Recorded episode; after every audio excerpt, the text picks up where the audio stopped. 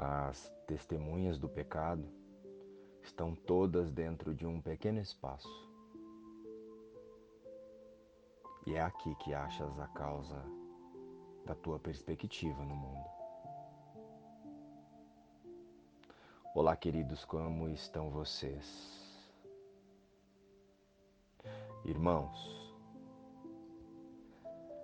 quando decidimos por ídolos, estamos pedindo pela falta, pela escassez e pela perda.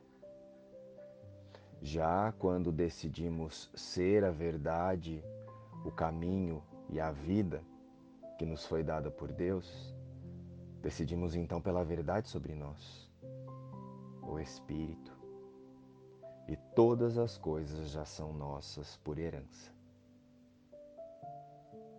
Agora vem a pergunta: eu não posso ter bens materiais aqui no mundo das formas? É pecado querer conforto? Não, não é. Não é pecado e o pecado nem existe. E uma das formas de desfazer essa ilusão de pecado é compreender que eles também são ídolos para nós. São classificações pessoais e julgamentos individuais que escolhemos momentaneamente para nos distrair da completude e integridade que somos com Deus.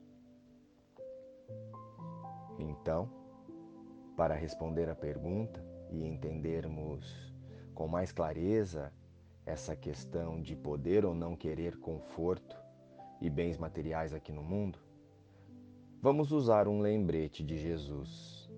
Um lembrete que ele nos deu há dois mil anos atrás, mas que será atual em qualquer ilusão de tempo.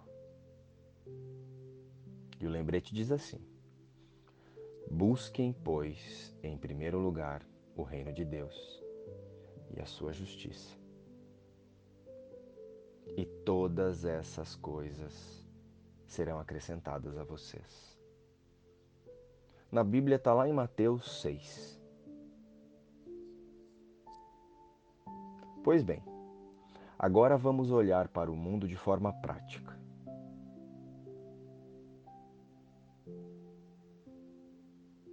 Sempre que puder, respire e lembre-se: tenho uma função que Deus quer que eu cumpra.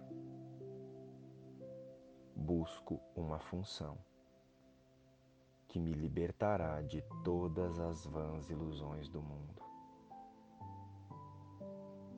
Só a função que Deus me deu pode oferecer a liberdade e a paz que eu procuro.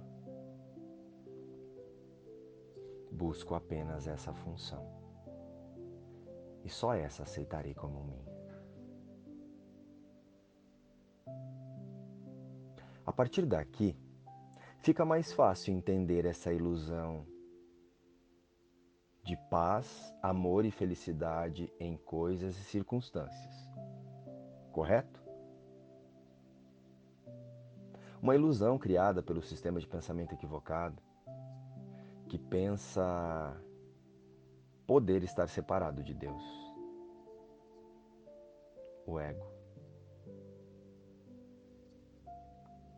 Querido Deus, que a minha mente se alinhe com o Cristo e os meus pensamentos se corrijam e que a minha integridade com Deus seja revelada momento a momento.